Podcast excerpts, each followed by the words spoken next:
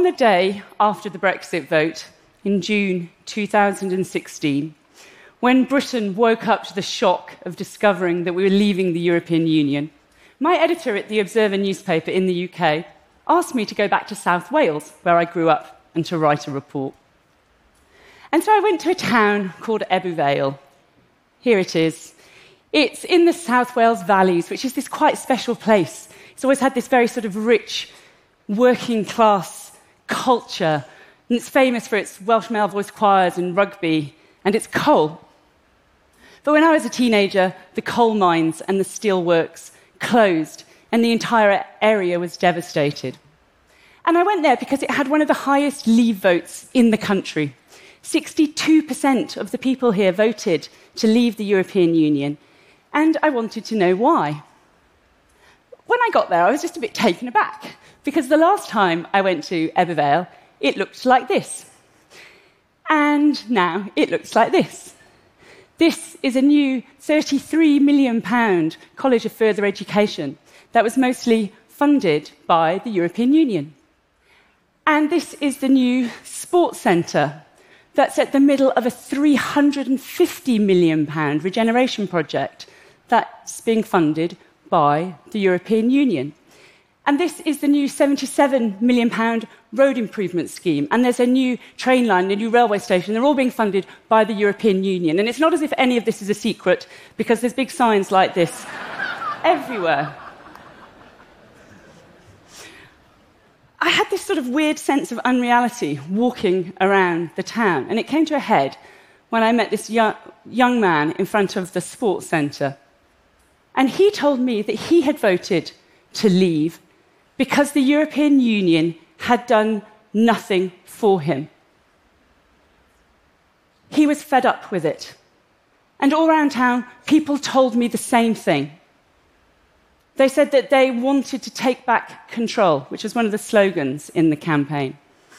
And they told me that they were most fed up with the immigrants and with the refugees. They'd had enough. Which was odd because walking around, I didn't meet any immigrants or refugees. I met one Polish woman who told me she was practically the only foreigner in town. And when I checked the figures, I discovered that Ebbw actually has one of the lowest rates of immigration in the country. And so I was just a bit baffled because I couldn't really understand where people were getting their information from. Because it was the right wing tabloid newspapers which printed all these stories about immigration. And this is a very much a left wing Labour stronghold. But then after the article came out, this woman got in touch with me. And uh, she was from Ebbw Vale. And she told me about all this stuff that she'd seen on Facebook.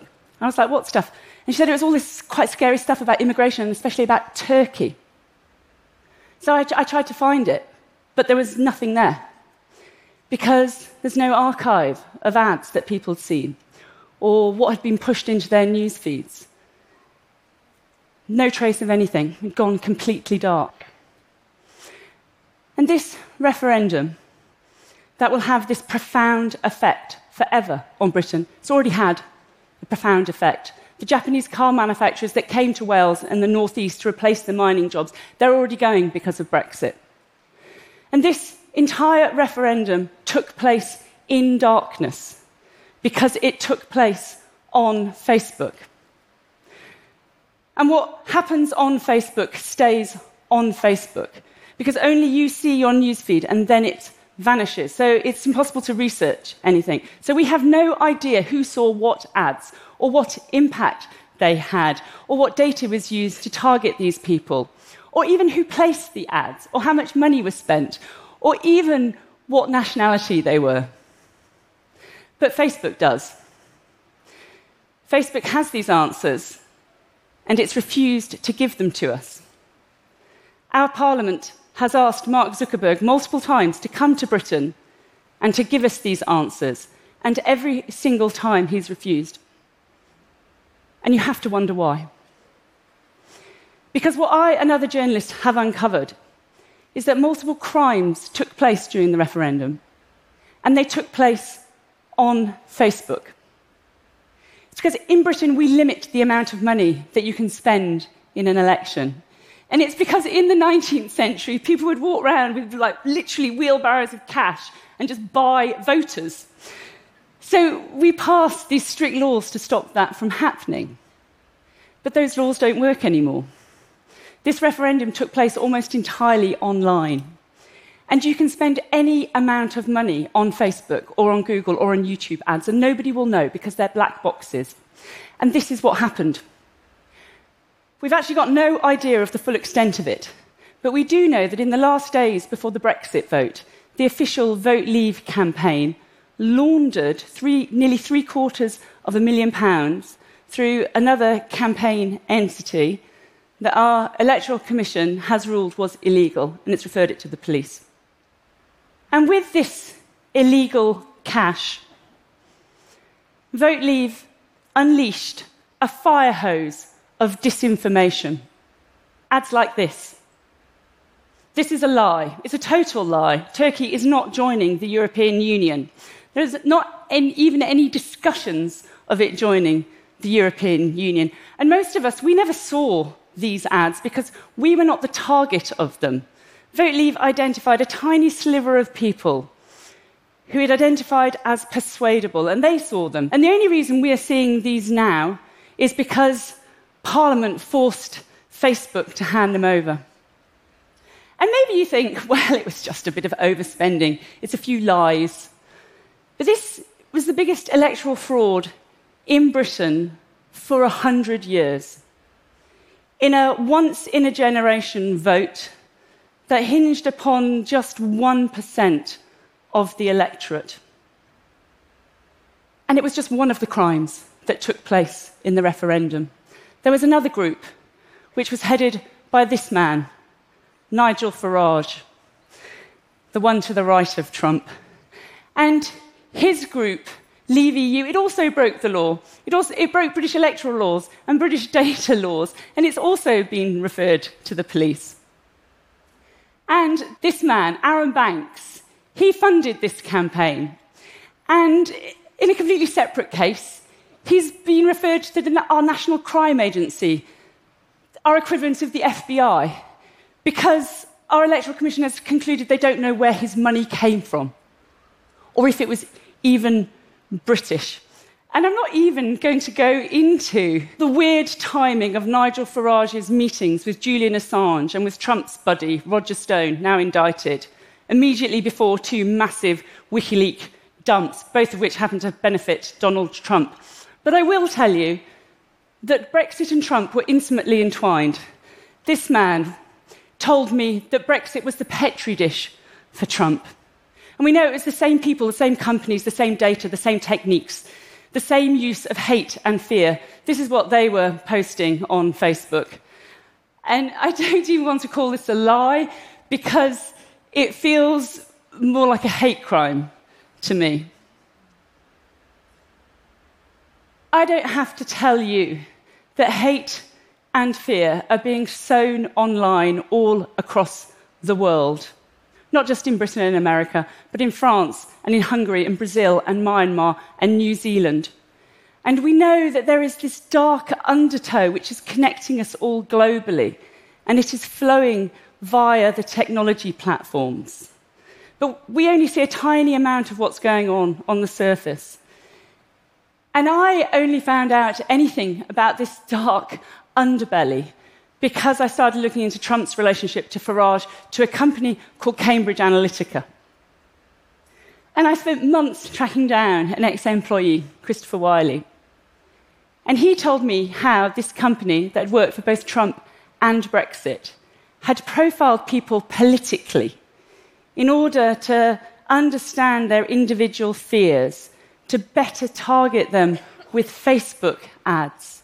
And it did this by illicitly harvesting the profiles of 87 million people from Facebook. It took an entire year's work to get Christopher on the record, and I had to turn myself from a feature writer into an investigative reporter to do it. And he was extraordinarily brave because the company is owned by Robert Mercer, the billionaire who bankrolled Trump. And he threatened to sue us multiple times to stop us from publishing.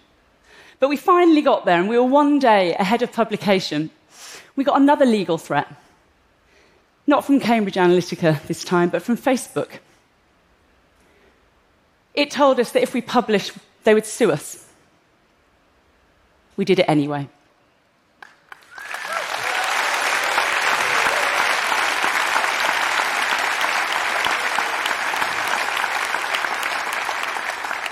Facebook, you were on the wrong side of history in that. And you were on the wrong side of history in this, in refusing to give us the answers that we need. And that is why I am here to address you directly, the gods of Silicon Valley. Mark Zuckerberg and Sheryl Sandberg and Larry Page and Sergey Brin and Jack Dorsey and your employees and your investors too. Because 100 years ago, the biggest danger in the South Wales coal mines was gas, silent and deadly and invisible. That's why they sent the canaries down first to check the air. And in this massive global online experiment that we are all living through, we in Britain are the canary. We are what happens to a Western democracy when 100 years of electoral laws are disrupted by technology. Our democracy is broken. Our laws don't work anymore. And it's not me saying this, it's our parliament published a report saying this. This technology that you have invented has been amazing. But now it's a crime scene. And you have the evidence. And it is not enough to say that you will do better in the future. Because to have any hope of stopping this from happening again, we have to know the truth. And maybe you think, well, it was just a few ads, and people are smarter than that, right? To which I would say, good luck with that. Because what the Brexit vote demonstrates is that liberal democracy is broken. And you broke it. This is not democracy. Spreading lies in darkness, paid for with illegal cash from God knows where. It's subversion, and you are accessories to it.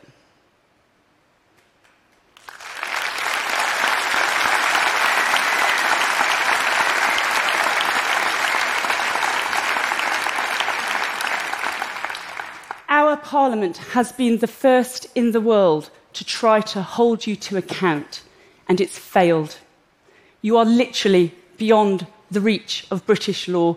Not just British laws, this is nine parliaments, nine countries are represented here who Mark Zuckerberg refused to come and give evidence to. And what you don't seem to understand is that this is bigger than you, and it's bigger than any of us. And it is not about left or right, or leave or remain, or Trump or not. It's about whether it's actually possible to have a free and fair election ever again.